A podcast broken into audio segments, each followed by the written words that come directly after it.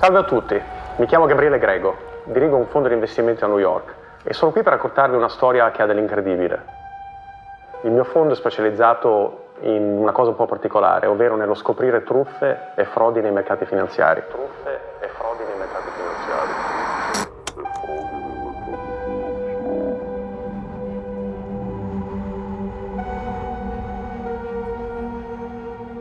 La notte del 24 luglio 2019 su YouTube viene caricato un video di circa mezz'ora, il cui incipit è l'estratto che abbiamo ascoltato, in cui un uomo in giacca e cravatta parla direttamente in camera. Alle sue spalle uno schermo TV che lui comanda con uno smartphone e dal quale manda a tutto schermo delle slide che sostengono quello che dice. Ma non serve schiacciare play per capire che ciò che dirà farà gelare il sangue a tutti gli investitori che hanno creduto nel sogno di un mondo senza la plastica inquinante. Basta il titolo. Bion, una Parmalat a Bologna? L'uomo è un italiano. Il suo nome è Gabriele Grego.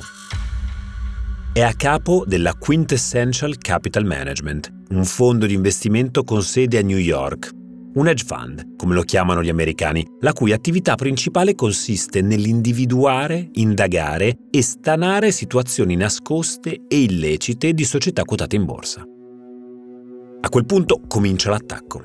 La dichiarazione pubblica dei risultati della loro inchiesta attraverso un report pubblicato online, un'attività che si chiama attivismo finanziario. Nel passato abbiamo praticamente messo tante società fraudolente, smascherate, rivelate ai mercati. Il prezzo del titolo di sotto collassa e in quasi tutti i casi sia il management team sia il board viene completamente annientato.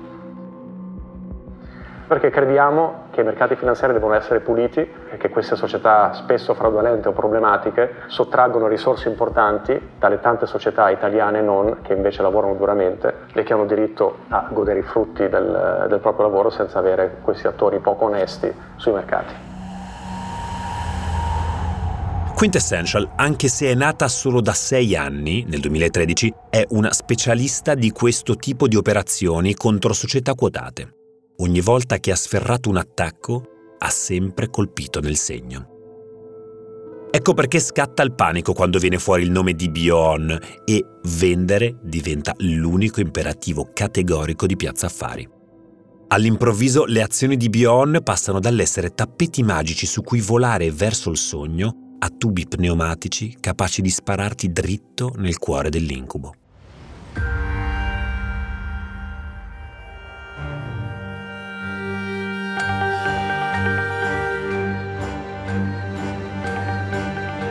Io sono Riccardo Haupt e questo è L'Unicorno, il podcast di Will in collaborazione con Boats che racconta l'ascesa e la caduta di BioOn, la startup bolognese che voleva salvare il mondo dalla plastica.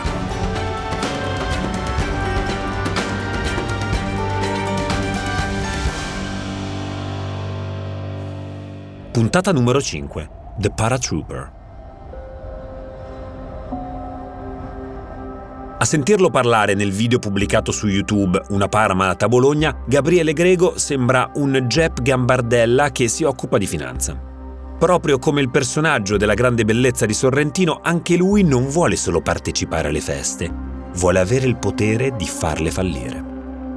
Eppure il tragitto per ottenere questa sorta di superpotere è stato inaspettato, perché la sua storia inizia come quella di tanti ragazzi della buona borghesia romana Nasce infatti nel cuore della capitale, a Trastevere, nel 1975, in una famiglia di origine ebraica.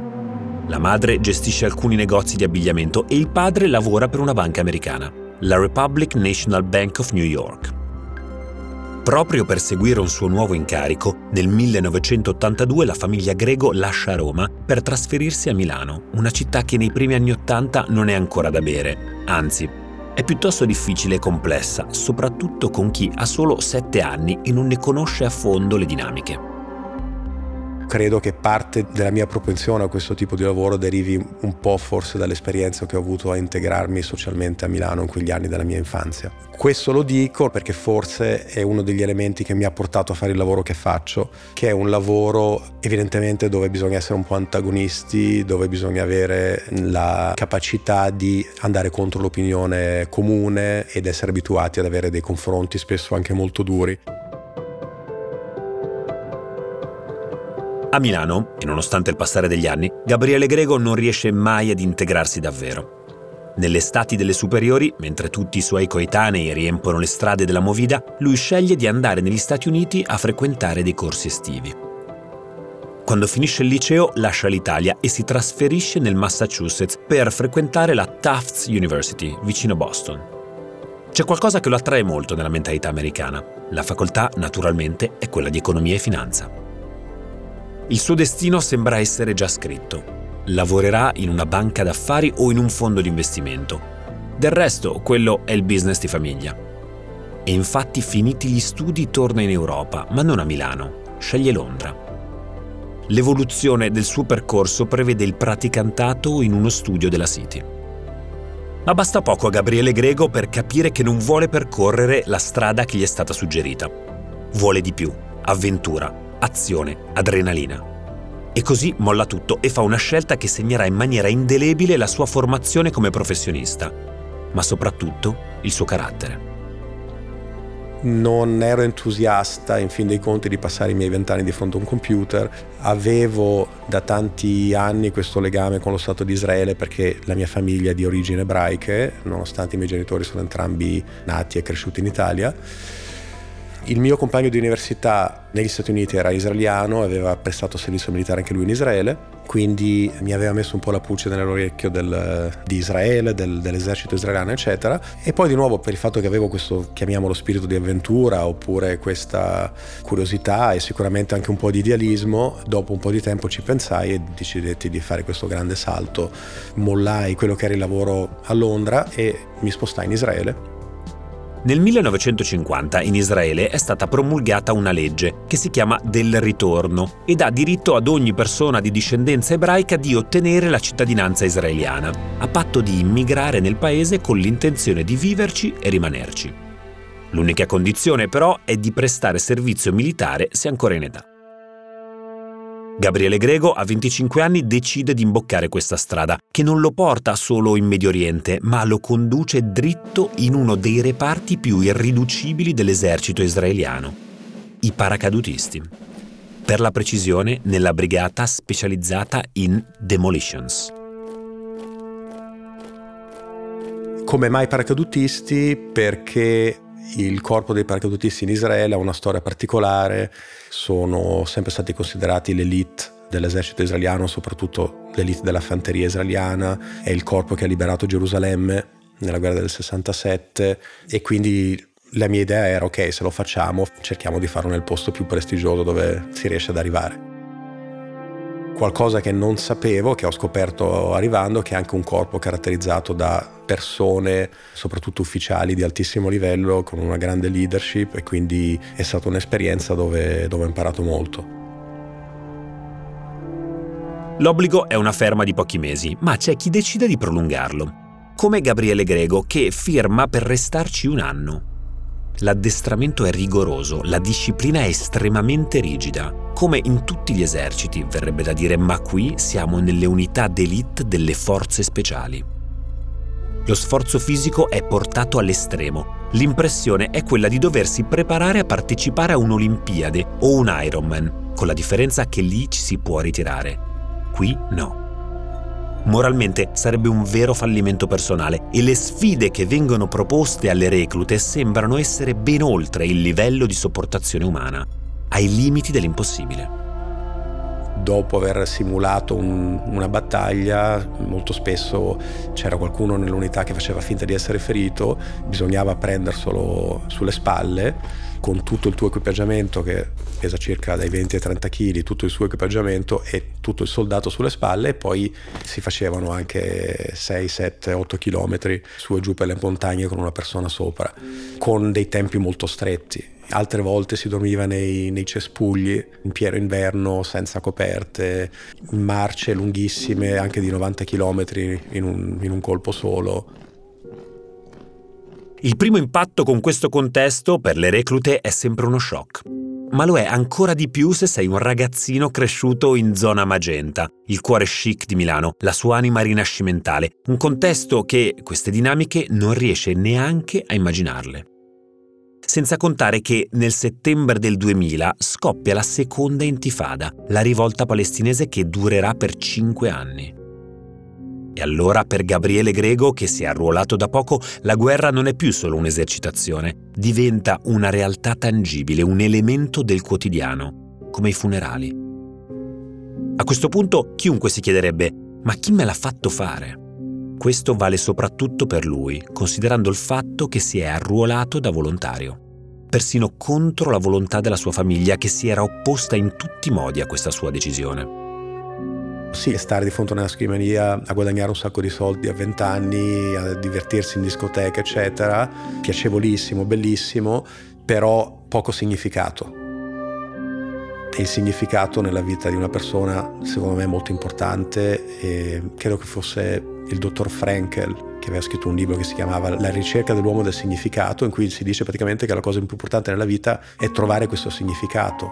Rinunciare per un periodo limitato a quello che può essere una vita agiata, divertente di un ventenne per farne un'altra molto difficile sicuramente, anche un po' pericolosa, però carica di significato è una scelta secondo me razionale in certi contesti che tante persone, non solo io, hanno fatto negli anni, anche in Italia, in tempi più difficili, diciamo, non negli ultimi 70 anni.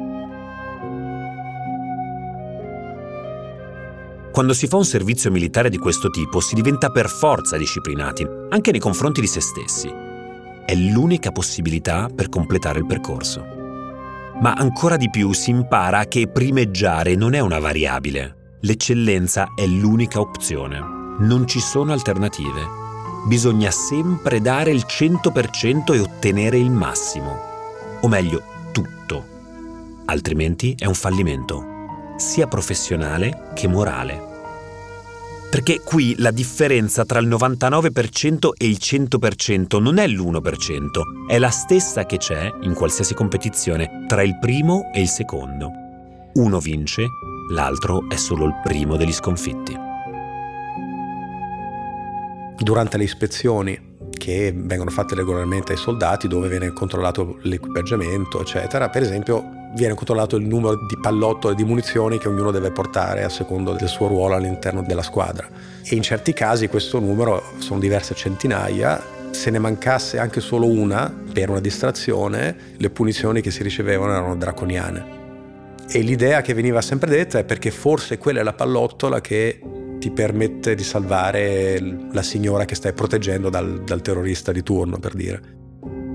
Pertanto l'idea era tolleranza zero, non con gli errori in buona fede, con la, la mancanza di impegno totale. Che io questo la chiamo ricerca dell'eccellenza.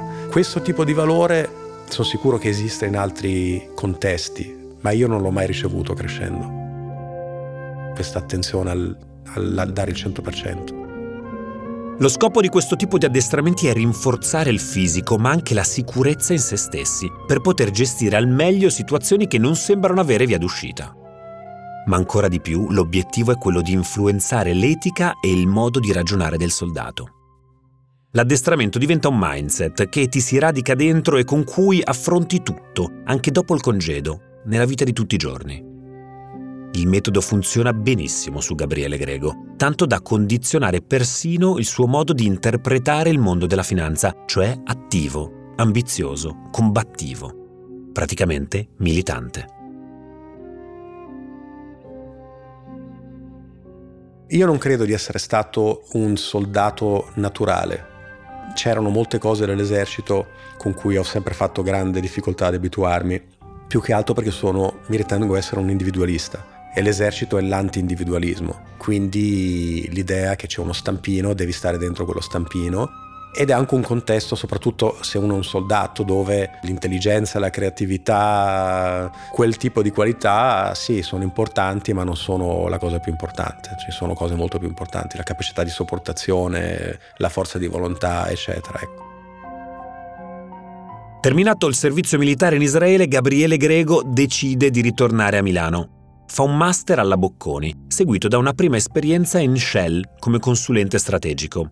Dopo trova posto in un gruppo finanziario israeliano a Tel Aviv, dove si occupa di cercare finanziamenti per società israeliane su progetti di real estate e infrastrutture. Ma presto capisce che l'esercito non gli ha lasciato solo una forma mentis, ma anche qualcosa a cui ora fa fatica a rinunciare. Gli manca l'adrenalina che dà il mettersi in gioco veramente, in prima persona, ed è difficile sentirsi in mezzo a un campo di battaglia quando davanti a te c'è una scrivania ed un computer. Ma ormai quel periodo è alle spalle. Bisogna accettare il presente, il panorama tranquillo di una vita che ha preso la sua direzione. Solo che poi, all'improvviso, nel 2008, la Lehman Brothers, una delle banche d'affari più grandi del mondo, la quarta più grande degli Stati Uniti, fallisce. 25.000 uomini d'affari si ritrovano con gli scatoloni in mano una processione di trader ed operatori che, da un giorno all'altro, si ritrovano senza più un lavoro e quasi senza più un'identità. Sono solo disoccupati. È l'inizio della crisi finanziaria che diventerà globale, quella legata ai mutui subprime. Anche la società per cui Gabriele Grego lavora va in sofferenza. Da un giorno all'altro tante delle figure professionali come lui sono fuori dal mondo del lavoro. Ma, a differenza di molti, lui ha un'idea originale. Durante gli studi era rimasto affascinato dalla strategia del value investing, come quella del più famoso investitore al mondo, Warren Buffett, che consiste nel guardare i bilanci di una società e comprare le sue azioni quando c'è un grande scostamento tra il prezzo di mercato e il valore intrinseco, con l'obiettivo di rivenderle più avanti quando il titolo sarà risalito, riavvicinandosi al suo valore reale.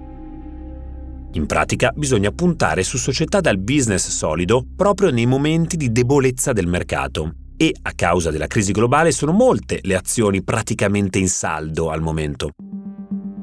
Così, mentre c'è in atto una delle più grandi recessioni della storia, il mondo finanziario sta collassando e gli investitori temono che possano finire molto male, Gabriele Grego decide di rischiare dove tutti vedono perdite e fallimenti, lui è convinto che si possa guadagnare.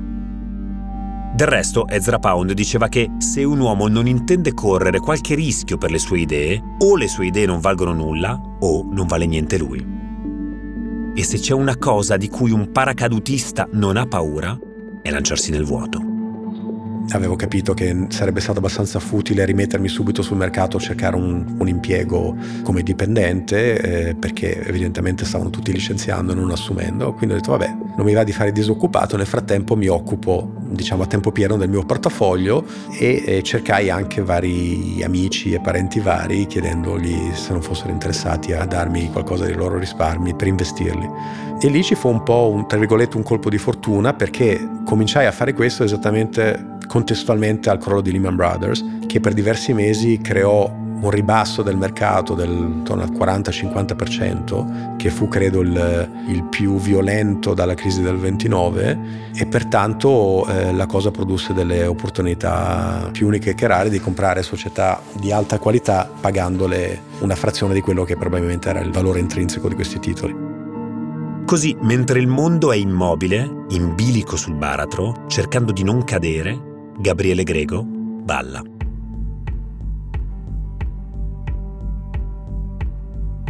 La crisi sul mercato dura meno di quella dell'economia reale e già nell'estate del 2009 le azioni iniziano a risalire. I capitali gestiti da lui crescono, e parecchio, e gli investitori che hanno creduto in questo salto nel vuoto hanno fatto un bel colpo, che poi sono tutti parenti e amici, i cosiddetti FFF, Family, Friends and Fools. Allora, vinta la sua sfida personale, Gabriele Grego fa un passo in più e diventa ufficialmente gestore di risparmi altrui.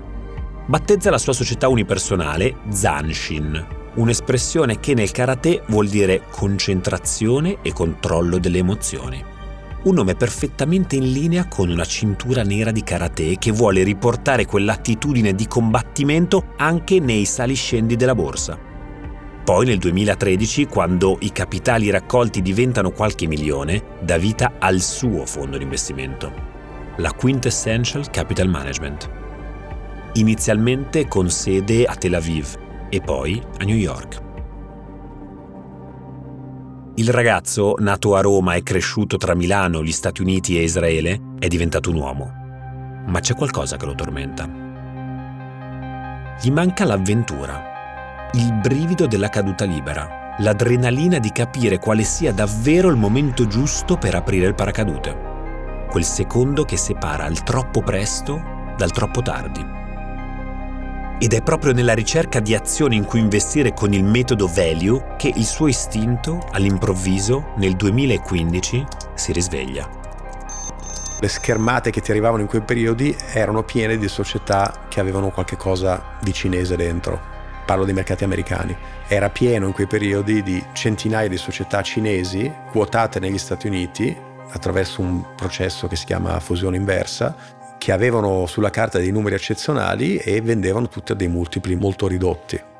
E quindi la mia prima versione è stata benissima, adesso c'è un sacco di, di opportunità su questa cosa.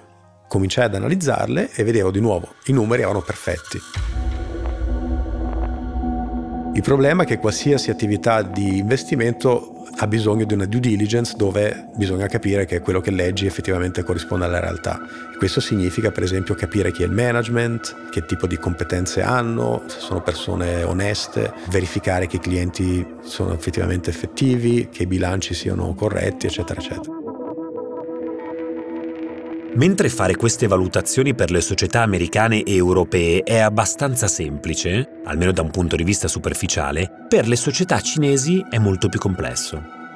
E non solo per la lingua o le barriere culturali, che sono oggettivamente degli ostacoli enormi. La verità è che manca ogni tipo di studio e di precedente, insomma mancano del tutto i termini di paragone e il modo di verificarli. È una lotta senza punti di riferimento, senza conoscere il territorio e senza essere in grado nemmeno di decifrare i messaggi dei propri antagonisti.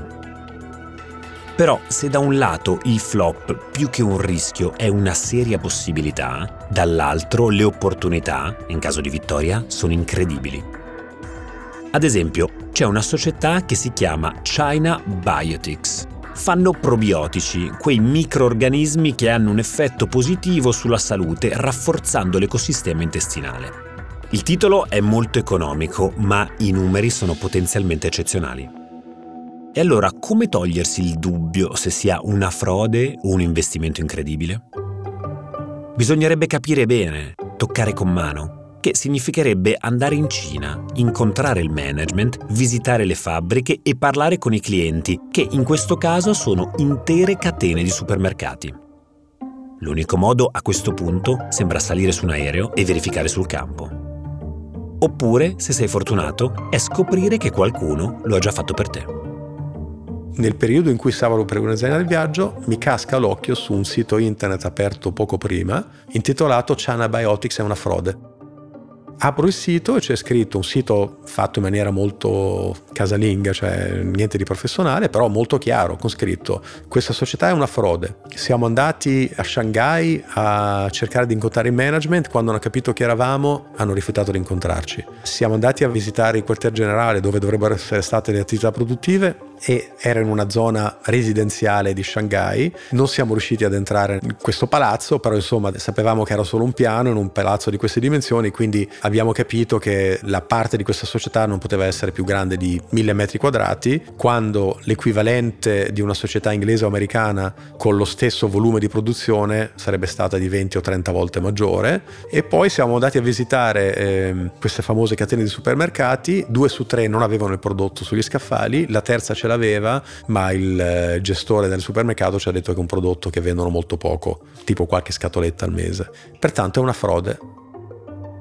Io ho visto questo e ho detto accidenti. Anzitutto ho detto meno male che non l'ho comprata. E poi ho cominciato a sviluppare una curiosità per questo tipo di attività che non, non sapevo neanche che esistesse. Da questa esperienza Gabriele Grego impara una lezione fondamentale è il trigger che forse inconsciamente stava aspettando dal tempo del servizio militare in Israele. Nel mondo della finanza, come nelle guerre, i soldati non sono tutti uguali. Ci sono quelli che combattono e quelli che lottano, le comparse e i condottieri. In un certo senso Gabriele Grego lo ha sempre saputo, ma ora sta cominciando a metterlo davvero a fuoco. A lui non basta scegliere se seguire o no la corrente, lui vuole essere la corrente, essere l'innesco che dà origine al movimento, la scintilla che fa esplodere la bomba, quel click che origina l'azione. Poco a poco questo pensiero inizia a concretizzarsi nell'attivismo finanziario, una strategia secondo cui non si aspetta che il mercato si autoregoli sul lungo periodo, ma si interviene in prima persona sul titolo, spingendolo ad andare nella direzione in cui si è investito, sia verso l'alto che verso il basso, ovviamente. E quando si vuole che un titolo crolli, questo si chiama attivismo short. L'idea qual è? Io ho scoperto attraverso fonti pubbliche aperte ma magari difficile da, da, ottenere, ho un mosaico di informazioni, tutte queste informazioni mi dicono che sta succedendo qualcosa di molto brutto in questa società che però il mercato non ha ancora compreso. Prendo una posizione corta e informo il mercato che c'è questa situazione contando che informato il prezzo del titolo di nuovo riflette il valore vero della società e che in questo caso crolli. Da questo momento in poi Quintessential Capital Management diventa uno tra i primi hedge fund a mettere in pratica questa strategia. Ed ora finalmente Gabriele Grego ritrova la magia, l'adrenalina che gli mancava nel puro investimento in azioni. Stanare le bolle e farle scoppiare diventa la sua nuova missione. E attenzione, c'è un'intenzione etica, ma non è volontariato. La Quintessential sulle sue indagini ci guadagna mettendo in atto lo short selling, la vendita allo scoperto, si dice in italiano, cioè vende qualcosa che non si ha. Mi spiego meglio. L'azione di una determinata società oggi vale 100 euro. Io mi metto d'accordo con te di vendertela a quel prezzo. L'unica condizione però è che la vendita avverrà, ad esempio, tra un mese. Tu accetti, perché se il valore nel frattempo salirà, diciamo, fino a 120, ci avrai guadagnato 20 cioè avrai un titolo che vale di più e lo avrai pagato di meno. Ma per me è una sfida, perché anche io voglio guadagnarci. E allora, durante il mese che ci siamo dati, agirò per far crollare il valore di quella società, visto che il titolo che ti ho promesso lo comprerò solamente il giorno stesso in cui lo dovrò vendere a te, al prezzo che avrai in quel momento. Per questo si chiama vendita allo scoperto, perché il bene che ti venderò in realtà non lo possiedo. Lo acquisterò solo alla fine, proprio per venderlo a te. E più il suo prezzo sarà vicino allo zero, più io avrò la possibilità di intascare la differenza, nel nostro esempio i 100 euro che avevamo pattuito all'inizio. In pratica si fa l'esatto contrario dell'investire al rialzo. Si scommette al ribasso scommessa non è la cosa giusta perché la scommessa è, è, solamente questione di fortuna pura. Tu fai una scommessa e se hai fortuna vinci, se non hai fortuna perdi. Se sei una persona razionale non ha nessun scopo lodarti perché hai vinto una scommessa su una cosa che è completamente aleatoria. Se io te giochiamo adesso a dadi e vinco io, anche se vinco un sacco di soldi, non è che mi sento un geniaccio perché comunque è un gioco di fortuna pura. Questo non è un gioco di fortuna pura i fondi che fanno questo tipo di attività si possono contare sulle dita di due mani al massimo e se c'è una cosa che Gabriele Grego pensa è di poter fare meglio di loro. In particolare la parte da detective finanziario, quella di indagine sul campo, da puro investigatore. Deve solo dimostrarlo. E allora non resta che mettersi al lavoro studiare più operazioni, scavare a fondo nei segreti nascosti delle società quotate in borsa cercare e colpire. Seek and destroy, alla maniera di Metallica. Ci sono dei modi per scovare questo tipo di situazioni. Una delle strategie è seguire le persone. L'ipotesi è che uno nasce truffatore e spesso rimane truffatore. Per truffatore non intendo solamente il protagonista della truffa, ma tutte le persone che ci stanno intorno. Quindi uno fa una volta il board member per una frode e continua a farlo. Poi c'è un ecosistema della frode Per fare una frode fatta bene, tu hai bisogno di un consiglio di amministrazione compiacente o perlomeno che guardi dall'altra parte. Hai bisogno di un auditor che non faccia troppe domande. Hai bisogno di uno studio legale che ti rappresenti anche se sei un furfante. Hai bisogno di persone di cui ti fidi ad ogni livello e molto spesso, è triste dirlo, ma tutte queste persone molto spesso creano un ecosistema della frode.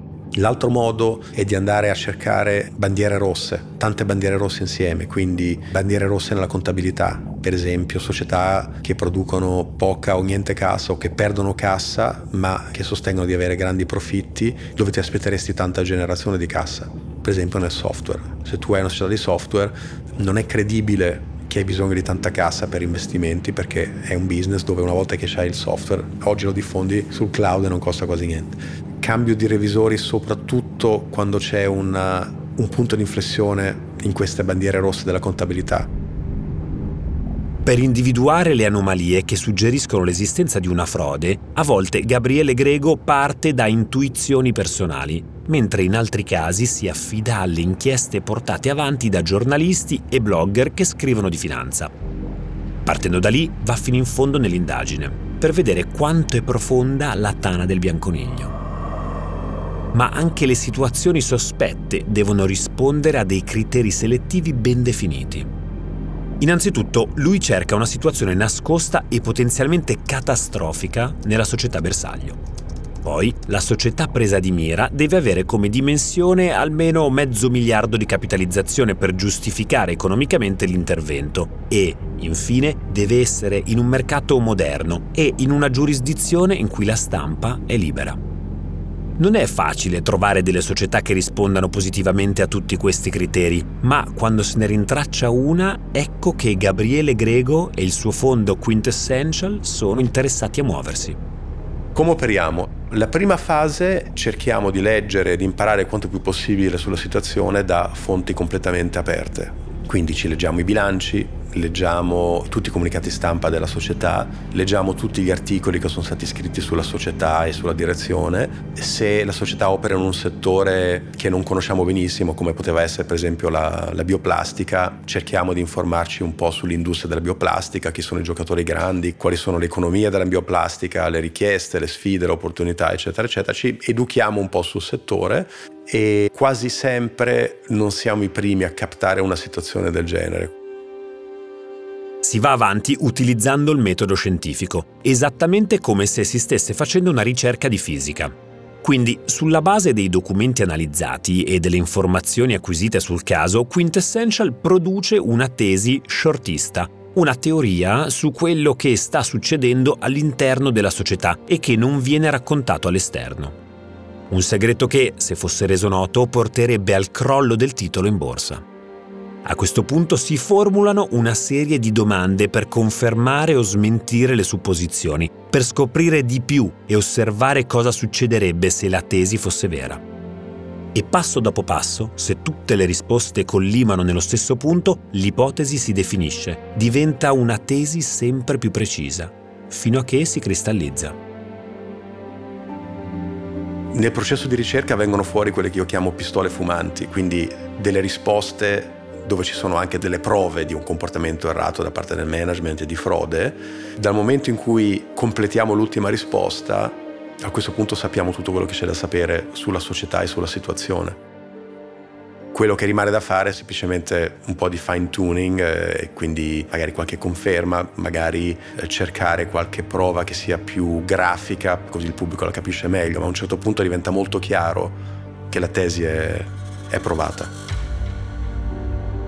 Naturalmente si possono perdere molti mesi in ricerche che poi non hanno la forza necessaria per essere rese pubbliche, perché è cruciale raccogliere più tasselli coerenti tra loro, che spingono tutti nella stessa direzione. Nelle azioni di short selling la posta in gioco è molto alta, sia a livello economico che di reputazione, ma se si arriva al momento bingo si entra nel vivo. La modalità è quella del Blitzkrieg, che tradotto dal tedesco significa guerra lampo. È la tattica militare utilizzata dall'esercito tedesco durante la Seconda Guerra Mondiale. Per prima cosa viene preparato l'arsenale, che è formato dal report, dalla presentazione e in qualche caso dal video da pubblicare su YouTube, per raggiungere in particolare i non addetti ai lavori. Quindi all'improvviso parte l'attacco, volto a sfondare le linee nemiche nei loro punti più deboli. Quintessential prende una posizione short sul titolo, dichiara l'intenzione di guadagnare dal suo potenziale crollo e rende pubblico il report con la sua tesi esplosiva contro la società. A questo punto non resta che aspettare la reazione del mercato. Quello che succede di solito, se l'attacco è ben portato, è che il titolo bersaglio subisce una forte discesa, mentre la controparte cerca di rispondere velocemente per spiegare le sue ragioni e evitare il crollo. E proprio in questa asincronia temporale risiede la difficoltà più grande per chi è chiamato a difendersi. Allo stesso tempo però anche lo short seller rischia, perché dopo aver preso la sua posizione ribassista, la sua missione è convincere il mercato della fondatezza del suo attacco e se dovesse fallire nel farlo, beh, le sue perdite possono essere in teoria infinite. Se infatti c'è un limite inferiore al valore di un'azione, lo zero, non c'è un limite superiore. Il succo è, con lo short selling si può perdere più del proprio investimento iniziale. È un'attività che solo un pazzo masochista può fare, quella dell'attivismo short. E non è una coincidenza che c'è una mezza dozzina di fondi che lo fanno in tutto il mondo. Dieci anni fa potevi dire, vabbè, è un'attività nuova, pionieristica, adesso cominceranno a farlo tutti. Invece se guardi adesso sono ancora una mezza dozzina quelli che lo fanno in maniera costante. Non devi essere completamente normale per fare questo lavoro qui. Ovviamente è un lavoro che se lo fai bene è molto redditizio, è forse meno redditizio rispetto a gestire un fondo da 5 miliardi di dollari, ma non è facile arrivare a 5 miliardi di dollari in gestione, quindi soprattutto quando lo fai come lo facciamo noi, quindi solamente con situazioni estreme, solamente con frodi, solamente con situazioni in cui se abbiamo ragione è la fine sia della società sia del management di quella società. Ovviamente queste società e tutti i loro complici, come per esempio le banche d'affari che li hanno sostenuti, lotteranno con tutto quello che hanno per cercare di farti fuori perché lottano per la propria sopravvivenza, capiscono molto bene che se vinci tu muoiono loro, tra virgolette, no? E quindi ti tirano addosso di tutto. Ci sono società che ti tirano addosso minacce fisiche, altre con minacce legali, altre che cercano di distruggere la tua reputazione. Tutto questo è molto stressante, molto difficile, molto logorante e questo non cambia negli anni. Gli attacchi di Gabriele Grego sono quasi delle missioni di intelligence, chirurgiche, e con un tasso di successo del 100% finora. Dal 2015 ne ha organizzate 7. Il più impressionante è del 2015, messo a segno contro Globo, un'azienda di software di Atene, quotata sul mercato AIM di Londra. E non solo perché somiglia molto a quella fatta contro Bion, a cominciare già dal nome del report, una Parmalat greca, ma perché per metterla in piedi Gabriele Grego e il suo team hanno setacciato tutti i fornitori e clienti di Globo, passando ai raggi X i loro amministratori, visitando le sedi, chiedendo appuntamenti e conferme. In questo modo ha scoperto che molte di queste società, con cui l'azienda di software faceva affari, erano in realtà inesistenti o legate agli stessi dirigenti greci e venivano utilizzate per gonfiare i conti del gruppo, in apparenza sanissimi, con finte compravendite circa il 60% del business era falso, ma gli alti volumi di ricavi simulati consentivano di far salire le azioni in borsa e raccogliere sempre nuovi finanziamenti sul mercato come se fosse una sorta di spirale che gira e si ingrandisce sempre di più, con lo scopo di coprire le bugie dette in precedenza. Lo stesso schema applicato dalla Parmalat di Callisto Tanzi prima del crack. Dopo l'attacco di Quintessential, il titolo di Globo è stato sospeso e l'esecutivo si è dimesso, confessando tutte le proprie responsabilità, in sole 48 ore. Un altro blitz quintessential lo ha compiuto nel maggio del 2018, quando ha denunciato pubblicamente un prestigioso retailer nel settore fashion, il gigante greco Folli Follie, smascherando una frode multimiliardaria che andava avanti da anni e che senza il loro intervento sarebbe continuata per chissà quanto tempo.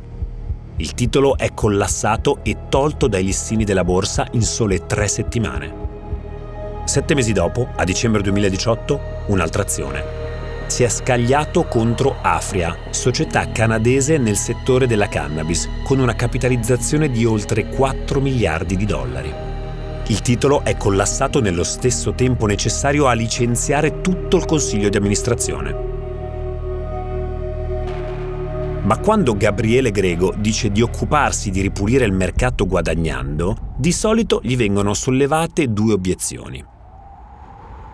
La prima è come sia possibile che lui riesca a stanare queste frodi e le autorità di sorveglianza no. E anche quando ci riescono, i risultati non sono mai così clamorosi.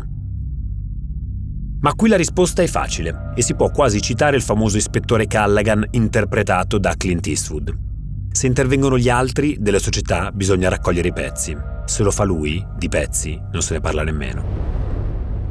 L'altra obiezione è che queste operazioni di short selling, in fin dei conti, siano solo mera speculazione che non tiene conto delle conseguenze nel mondo reale.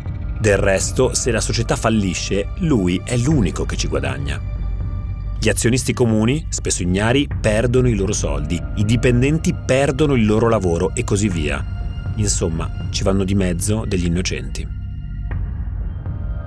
è è un tipo di attività che sento avere un lato anche profondamente morale. Implica un, uno sforzo cognitivo, la cosa non è intuitiva.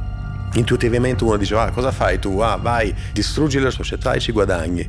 Piano. Sì, distruggiamo società fraudolente, distruggiamo società che sottraggono risorse finanziarie, umane, ad altre società che invece sono oneste, e cioè dire distrugge società è una semplificazione, si distrugge società che vanno distrutte.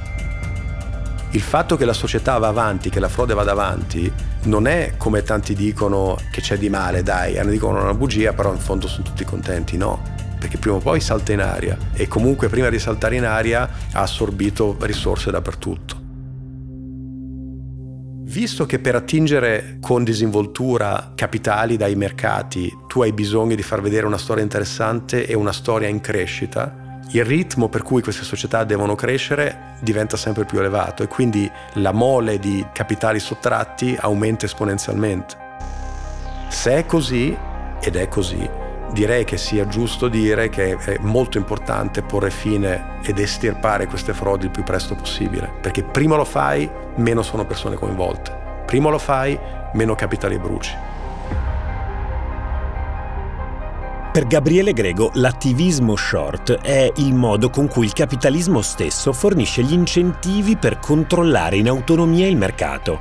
Una forza positiva sia per le borse che, al netto, per la società nel suo complesso. Perché tutte le frodi, in fondo, sono come gli scheletri dentro l'armadio. Prima o poi vengono fuori. Lui accelera i tempi, ma non tira fuori gli scheletri dall'armadio. Si limita ad aprirlo, l'armadio, e a far vedere a tutti ciò che ci hanno nascosto dentro. Per questo il 24 luglio 2019 l'uscita del suo video su YouTube dal titolo Bio On, una Parmalat a Bologna genera il caos perché nel mondo finanziario italiano non ci si è mai trovati in una situazione del genere. È la prima volta in assoluto nella sua lunga storia bicentenaria. Nessuna società ha mai subito un attacco shortista da parte di un fondo speculativo e la situazione coglie un po' tutti impreparati. Potrebbe essere l'inizio della fine, se di mezzo non ci fosse chi, fin qui, ha dimostrato di non temere le sfide, di non aver paura di esplorare l'ignoto. Marco Astorri è pronto a battersi per il suo unicorno. Ma prima di capire come andrà avanti questa sfida, che, spoiler, è destinata ad essere senza esclusione di colpi, bisogna fare solo un piccolo passo in avanti ed entrare nella bocca del lupo. Lì ci aspetta l'analisi del report. La carica esplosiva che vuole punire le ambizioni dell'unicorno.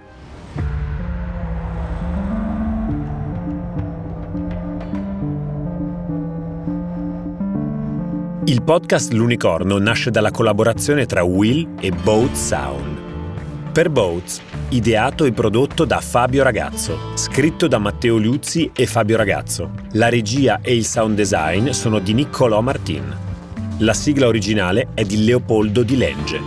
Per Will, la voce è di Riccardo Haupt. La cura editoriale è di Riccardo Bassetto, la supervisione ai testi è di Francesco Zaffarano, la post-produzione è di Lorenzo Marsiglia. I produttori esecutivi sono Alessandro Tommasi e Riccardo Haupt. Si ringraziano Marco Astorri e Gabriele Grego per la disponibilità nel rilasciarci le interviste. Gli estratti di questa puntata sono presi dal video YouTube Quintessential on Beyond SPA. Una Parmalat a Bologna? Per scriverci i vostri commenti sul podcast e raccontarci la vostra esperienza con BioOn potete contattarci a questo indirizzo unicorno-willmedia.it Io sono Riccardo Haupt, non perdetevi il prossimo episodio, la puntata 6, La Valanga.